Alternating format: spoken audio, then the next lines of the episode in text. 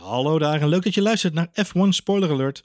Deze aflevering is, zoals je misschien wel hebt gezien, een herhaling van een eerdere show over de Netflix-documentaire Drive to Survive. In aanloop van het derde seizoen van die serie zijn we de tweede seizoen nog eens aan het terugkijken en delen we onze reviews van vorig jaar. Wil je meer F1 Spoiler Alert content? Dan kun je ons natuurlijk altijd volgen via Twitter op F1 Spoiler Alert of lid worden van onze Telegram groep door te zoeken naar F1 Spoiler Alert Chat. Binnenkort trappen we het vijfde seizoen van onze show af. Ja, het wordt natuurlijk een feestje weer om te gaan maken. Wil je ons helpen om in dat vijfde seizoen nog meer mensen kennis te laten maken met de leukste F1-podcast van Nederland? Laat dan een review achter of deel onze podcast met je vrienden en familie. Veel plezier met deze repost van F1 Spoiler Alert.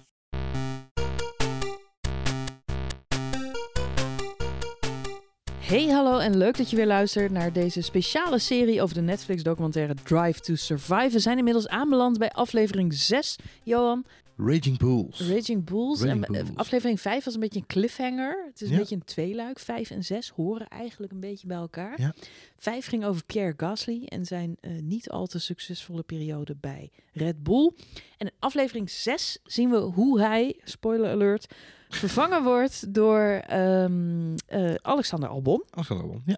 En we zien wat meer achtergrond over Alexander Albon. De sympathieke Brit Thai, moet ik zeggen. Thai-Brit. wil hebben. Ja. En dat allemaal tegen het decor van de Grand Prix in Spa. Het emotionele weekend in België. Ja. Ja. Een behoorlijk pittige, pittige als je het zo samenvat. Eh, Ja, voor mij was het een beladen aflevering. Ik zat af en toe ook wel even eh, zo, zo brokje in de Ja. keel. Ja, toch een paar keer eh tranen, Klein snifje, ja, tranen ja. weggepinkt. Ik zag meer mensen een traantje wegpinken op de tv inderdaad ook inderdaad. Het was een hele emotionele, eh, eh, echt goed gemonteerd. Ook gewoon eh, goed het verhaal neergezet, ook rondom dat weekend. En de, eh, je hebt natuurlijk, eh, we hebben het ongeluk met Hubert kunnen we ons misschien allemaal nog wel herinneren. De situatie die daar ontstond en het gevoel dat we daar allemaal aan hebben gehad. Ehm, eh, maar de, in deze documentaire, in deze aflevering zien we de reacties van de coureurs ook echt terug. Hè? We zien Lewis Hamilton ook echt eh, stotterend voor de camera. En we zien de, de ouders van, van Albon, of zijn moeder en zijn zus, reageren. En we zien ook dichtbij, up close, die beelden van, van die ceremonie aan het begin van de race op zondag. Dat maakte eigenlijk wel ja, heel, heel, hele diepe indruk, eh, zo nog even eh, midden in zo'n documentaire serie. Voor zover je er iets over kan zeggen, want het is natuurlijk niet leuk om op een fictieve manier of op een gedramatiseerde manier te kijken naar een racecoureur die komt te overlijden tijdens een verschrikkelijk ongeluk in de mhm. Formule 2. Dat gaat over echte mensen en echte mensenlevens. En het, Ja.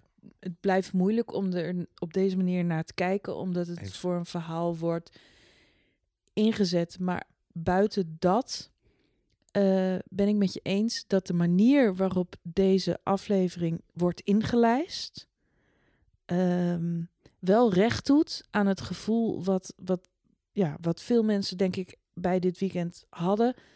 Ehm, en eh, wat mij betreft ook de enige manier is om hier aandacht aan te besteden. De manier waarop ze het nu gedaan hadden. Ik Ja. kan niet zeggen hoe ze dit anders hadden moeten verbeelden. Nee, en ik denk dat ze dat heel goed gedaan hebben. En ik denk, Integer. en integriteit was het woord dat ik inderdaad wilde gaan zeggen. Dus dat grappig dat je dat zegt. Ik had dat gevoel, dat dat is het woord wat bij mij ook als eerste opkomt als ik daarover nadenk. Een van de dingen waar ik bijvoorbeeld heel blij om was, is dat. ehm, eh, we, eh, we hebben het in deze podcast ook al een paar keer over, over gehad, maar eh, dat er aandacht was voor het feit dat Pierre Gasly een van de jongens in het huidige Formule 1-veld is die eh, Antoine Hubert het beste kende. Ja. Eh, want er is eh, veel gezegd nadat hij kwam te overlijden over ehm, het feit dat Charles Leclerc natuurlijk ook uit dezelfde klasse voortkwam. ja, en als, lichting. Ja. ja, als monegask ook veel met de Franse jongens optrok in zijn jonge jaren. Ehm, en Charles Leclerc is natuurlijk ook de jongen die uiteindelijk de Grand Prix van Spa wint. Ja.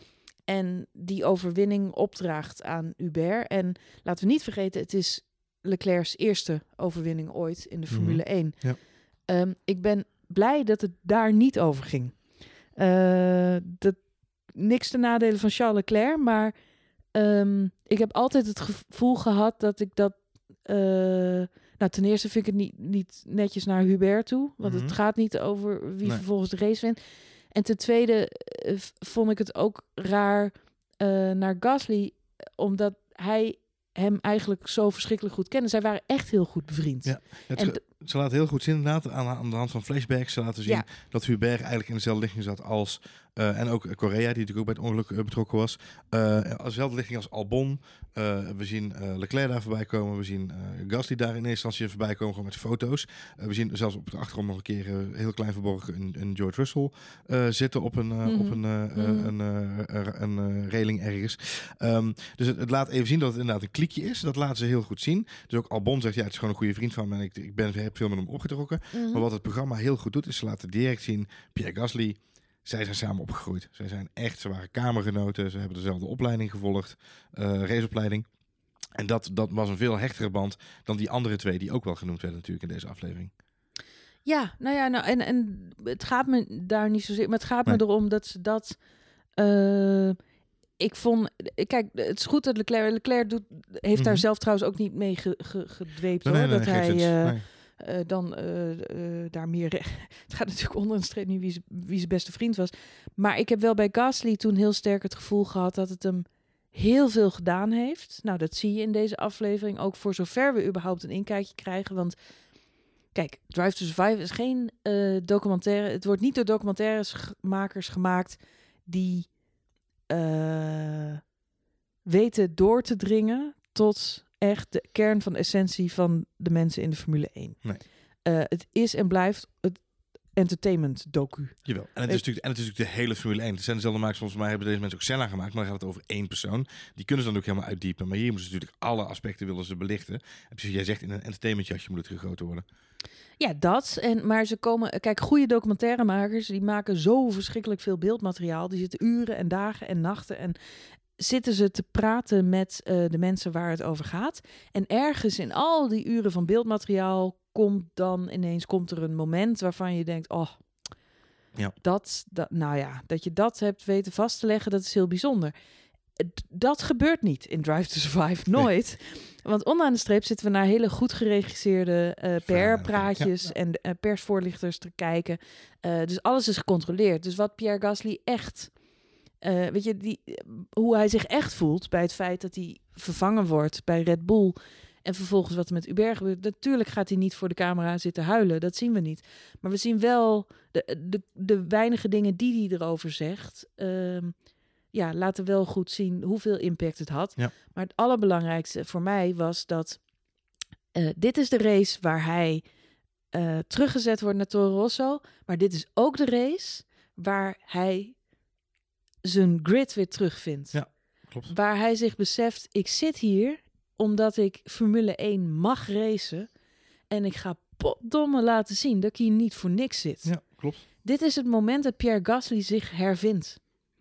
En dat gevoel had ik al toen we eh, Spa toen zaten te kijken, dat hij zich daar herpakt. Ik kan ook, ze laat ook kort even die crash van Raikkonen en eh, Max Verstappen zien, waar iedereen natuurlijk in deze documentaire mee- een beetje van baalt. Of bij Red Bull zie je mensen hè, shit, dat ze uitvallen. Ik kan me ook nog herinneren dat wij tegen elkaar zeiden van, nou, eh, volgens mij hadden die gasten er allebei geen zin in dit weekend. Zowel Kimi als Max Als niet. Max, die waren helemaal klaar Die waren, ja. die wilden zo snel mogelijk heel weg bij dat hele spa. Eh, dus prima, weet je wel. Uitstappen, eh, lekker naar huis. Naar, Kimi lekker naar zijn vrouw en zijn kinderen. Ja, precies. En Max lekker een biertje drinken met zijn vrienden.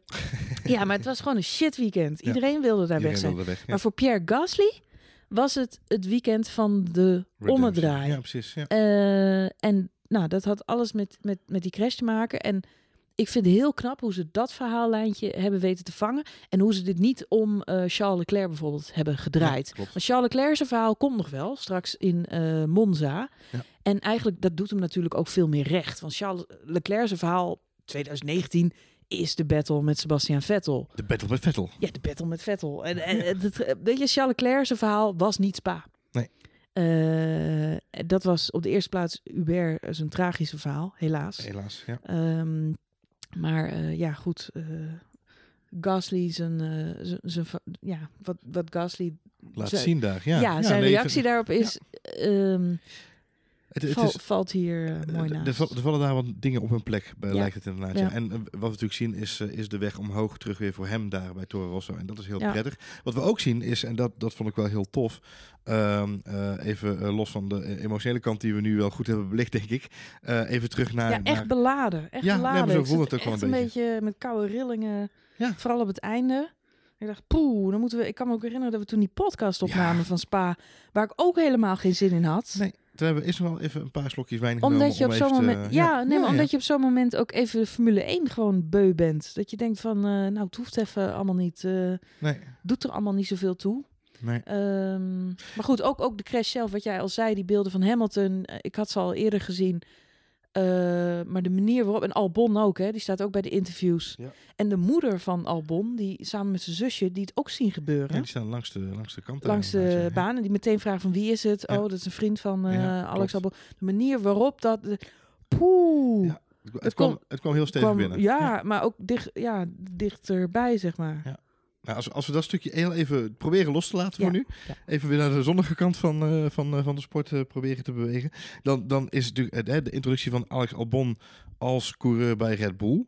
Het gaat natuurlijk heel vreemd en heel, heel, heel awkward, hè, want hij moet op dezelfde positie gaan staan als Pierre Gasly. Hij moet dezelfde houding aannemen, want ze gaan hem daadwerkelijk photoshoppen over alle promotiematerialen heen. Het, het heeft iets, iets, iets kolderieks, zou ik bijna willen zeggen. Iets, eh, iets, eh, eh, iets vervreemdends, als je het dan zo volgt. Maar we kunnen wel vaststellen dat zijn introductie bij Red Bull het team goed doet, als ik dat zo zie. Hoe bedoel je? Nou, als ik, ik, zie een Christian Horner, zie ik, eh, zie ik een soort van oplichten, eh, op een andere manier weer praten. Het is natuurlijk ook net na de zomerstop, eh, of richting de zomerstop, dat ze een beetje deze discussie gevoerd hebben en dat, dat album erbij komt. Maar je ziet aan het hele team, er hangt een andere energie. Wat grappig is bij Red Bull als energiedrankje. Maar er hangt een andere energie binnen dat team. Omdat ze eigenlijk iemand op de plek hebben gezet van, van Gasly. Eh, die wel degelijk heeft laten zien in die eerste twaalf races van het seizoen. Ja, dat hij de ballen heeft om gewoon die auto ergens neer te zetten en te laten staan als het nodig is. Ehm, het is een racer die ze hebben, eh, op de plek hebben zitten naast Max. In plaats van de iets wat onzeker ogende Gasly. Ja, wat ze, wat ze goed duidelijk maken is... eh, Albon komt natuurlijk uit een heel andere situatie. Dus de backstory van hem is interessant. Ehm, opgevoed door zijn moeder, woonachtig in Engeland.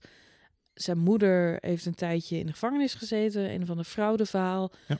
Eh, hij komt uit een groot gezin, of een gro- ja, Ja, voor- groot voor gezin, ja. moderne begrippen, groot gezin van vier kinderen, waarin hij de oudste is. Dus hij, hij is ook de man des huizes bij gebrek aan een vader, die ergens in Maleisië woont. Ja, ja. Ehm, die eh, zorg draagt voor zijn broertjes en zusjes. Dus je ziet hem in, dat, in, in zijn huis, in zijn thuissituatie rondlopen. Het is heel iets anders dan eh, hoe de Franse Pierre Gasly met zijn papa en zijn mama in, in de kiel zog. Eh, toch als een soort eh, ja, klein jochie nog. Ja. Eh, hè, zijn moeder die die race overal zo omhoog houdt. Zo van, ja, dit is echt... oh, ik zie hem nog gaan in dit racepakje. En hartstikke schattig natuurlijk. maar ja, Albon heeft wel iets meer meegemaakt. Ja.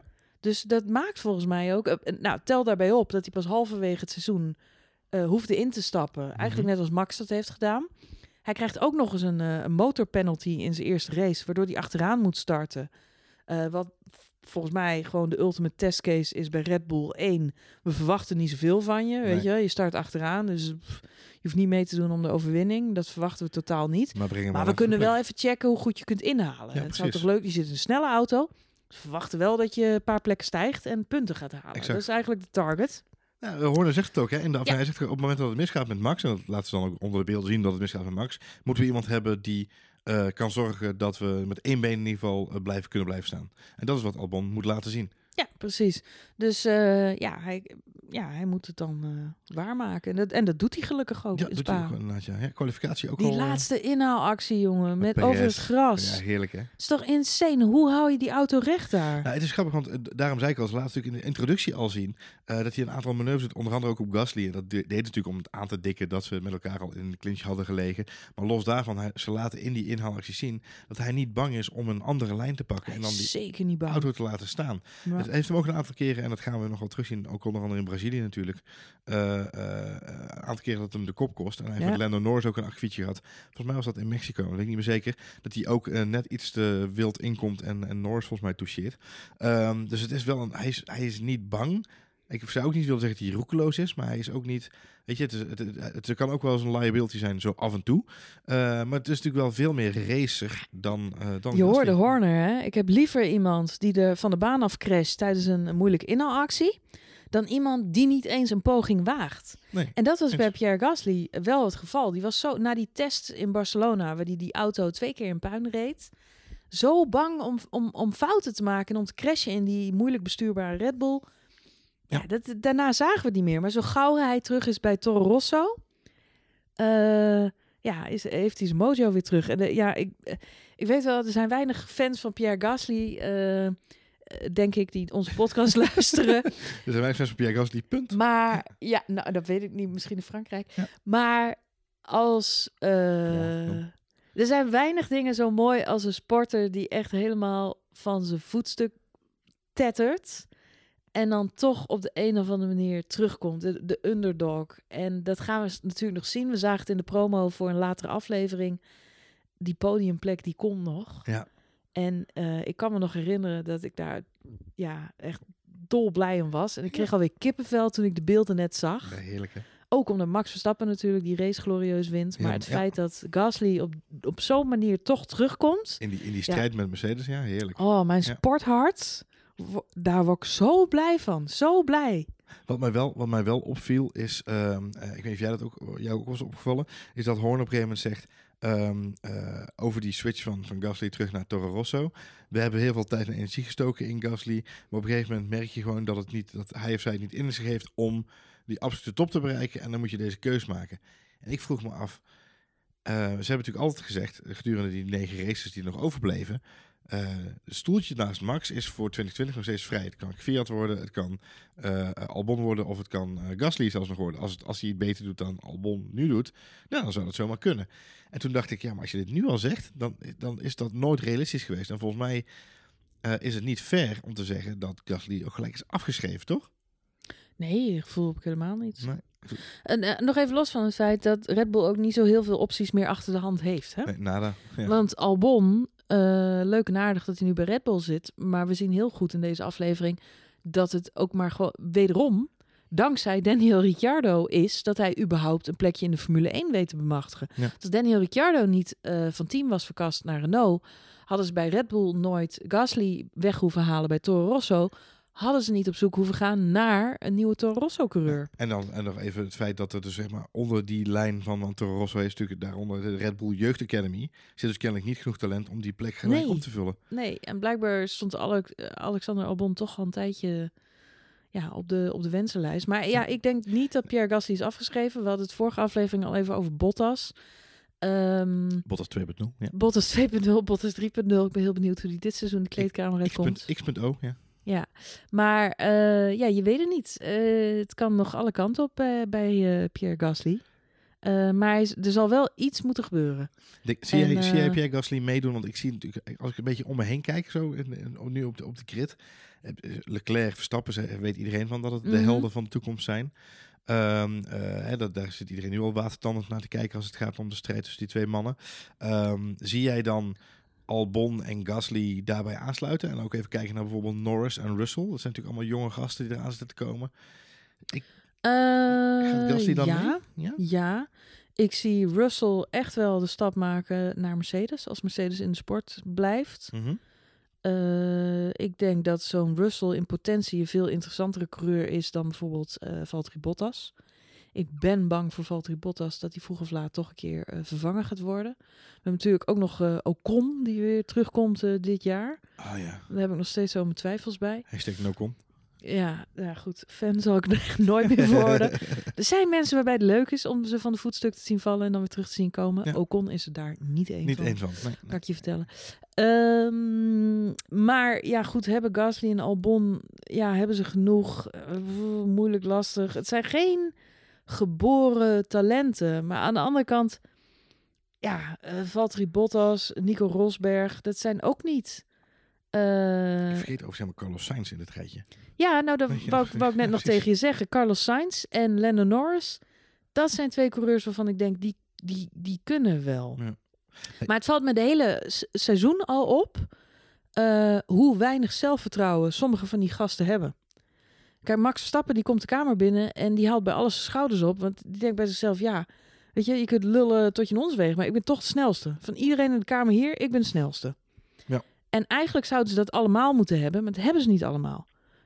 Lewis Hamilton heeft het, Max Verstappen heeft het, Charles Leclerc heeft het.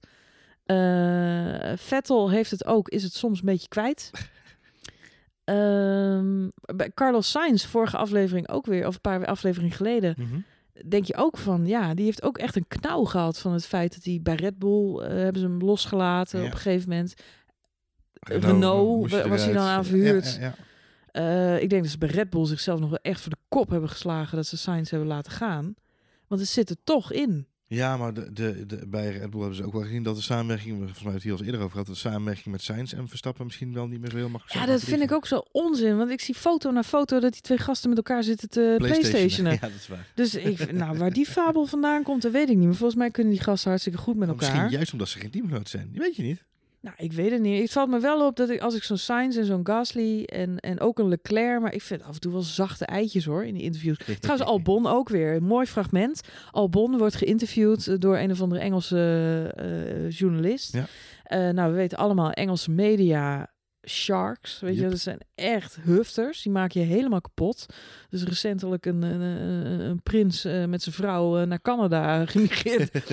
Simpelweg omdat het eh, gewoon niet te doen is. Is er zo geen prins meer nu? Nee, ja, precies. nee. Nee, maar echt, de, de Engelse media is gewoon verschrikkelijk. En nou, dus die staat tegenover Albon. En de manier waarop zo'n gast dan ook een praatje probeert te maken. Ik word er meteen helemaal kriegel van. Want die Albon is natuurlijk een hartstikke beleefde, vriendelijke jongen. Goed opgevoed. Ja. En dan staat ze grap. Ja, hè, we weten allemaal, je moeder komt in het nieuws. Dus eh, vertel het maar. Want, wil en, zo, en je ziet Albon echt zo'n beetje zo, zo zenuwachtig lachen. Zo van, eh, ja, ja, hm, weet ik eigenlijk niet. En die PR-medewerker, die grijpt meteen in. Zegt meteen, eh, hier gaan we het niet over hebben. En eh, hè, als je, ik, ik zelf een tijdje bij televisienetwerken rondgelopen. En dan, het is ook vaak zo dat, dat BN'ers en celebrities, mensen, ook eh, trouwens in de, in de muziekindustrie, Zeker, ja, ja. Ehm, de, de talent, dat, is zeg, dat zijn de mensen die eh, op tv De komen. spotlight mensen, Ja, de spotlight mensen, dat noem je de, de talent. Vaak zijn dat eh, best wel lieve, zachtaardige mensen. Weet je, ze kunnen goed zingen, ze kunnen goed sporten, ze kunnen goed acteren, ze kunnen, ze kunnen iets goed. Ze moeten vooral beschermd worden. Maar ze moeten beschermd worden. en daar loopt dan een of andere pitbull om ze heen. die dat voor ze regelt. Nou, ik vond het heel mooi om dat inkijkje dan even te hebben. In de, dat ook een Alexander Albon, wat volgens mij echt super sympathieke gast is, Ja. heeft gewoon zo'n pitbull. eh, die hem ook wel een beetje beschermt. Eh, en dat, ja, misschien. eh, eh, het was ook weer een contrast met die aflevering waarin we Gasly zagen zitten. Hetzelfde PR-medewerker. Ja, zelfde PR-medewerker, maar wel met 30 mensen om zich heen. Maar- Waarvan ik dan denk, daar had je Gasly nooit moeten dit- neerzetten maar op die dit is ook manier. een beetje wat ik bedoelde met die andere energie binnen Ja, Red Bull. Ze hebben geleerd van Pierre Gasly. Exact. En bij Albon hebben ze heel veel dingen anders aangepakt. Dat denk ik wel. Ja, exact dat. Ja, die, hoe hard Formule 1 ook is. Hè? En Horner zegt het ook weer. Van als je er niet tegen kunt, word je nooit een kampioen. Dat staat vast. Maar dan nog, eh, voor jongens die uit de Formule 2 komen, die net een jaar eh, rondrijden. eh, Albon nog niet eens, want die had zijn debuutseizoen. ja, je kunt daar wel een beetje in, in begeleiden, lijkt me. Ja. Dus bij Albon, het lijkt toch alsof Red Bull er een beetje van geleerd heeft. Zou zomaar eens kunnen inderdaad, ja. Weet je wie er trouwens niet zo heel snel van dingen leert? Nou? Team van Ferrari. Weet je wie er in de volgende aflevering centraal staan? Oh, ik kijk er zo naar uit. Ik kijk er zo naar uit. Maar ik ben, ik ben heel benieuwd, want het is natuurlijk mega gecensureerd. Kan niet anders. Ze hebben ook maar op één circuit ze toegelaten. Dus ik ben bang dat dat niet het circuit is waar wij allemaal op hopen. Nee, dit zal Mon ze zullen Monza, toch? Of niet? Nee, dat kan, wat ik heb begrepen is dat ze het in Amerika gedaan hebben. Dus dat, eh, dat zou betekenen dat we Monza maar deels in gaan terugzien. Maar in Amerika, toen eh, was die motor al illegaal. Ja, precies. Toen zou, zakte dat, zou dat erin de zitten? hele Ja. Ferrari-taart zakt als een plumpudding in elkaar in Amerika. Oh my god. Dat is Ja. niet een goed goede keuze van eh Of misschien juist wel vanuit het verhaal. Ferrari. Ik ben heel benieuwd. Ik ben heel- want het kan maar over één ding gaan. En dat is Vettel en Leclerc. En Ja. Weet je wat voordeel is? Ik heb voor elke aflevering al ik een hashtag eh, gemaakt. Hè, bij elke aflevering. Voor deze staat hij al gewoon vast. Hè, dat is de HBTF. Het blijft toch het Ferrari. blijft toch Ferrari. We gaan sneller kijken. Ja, we gaan kijken. aflevering 7, Seeing Red.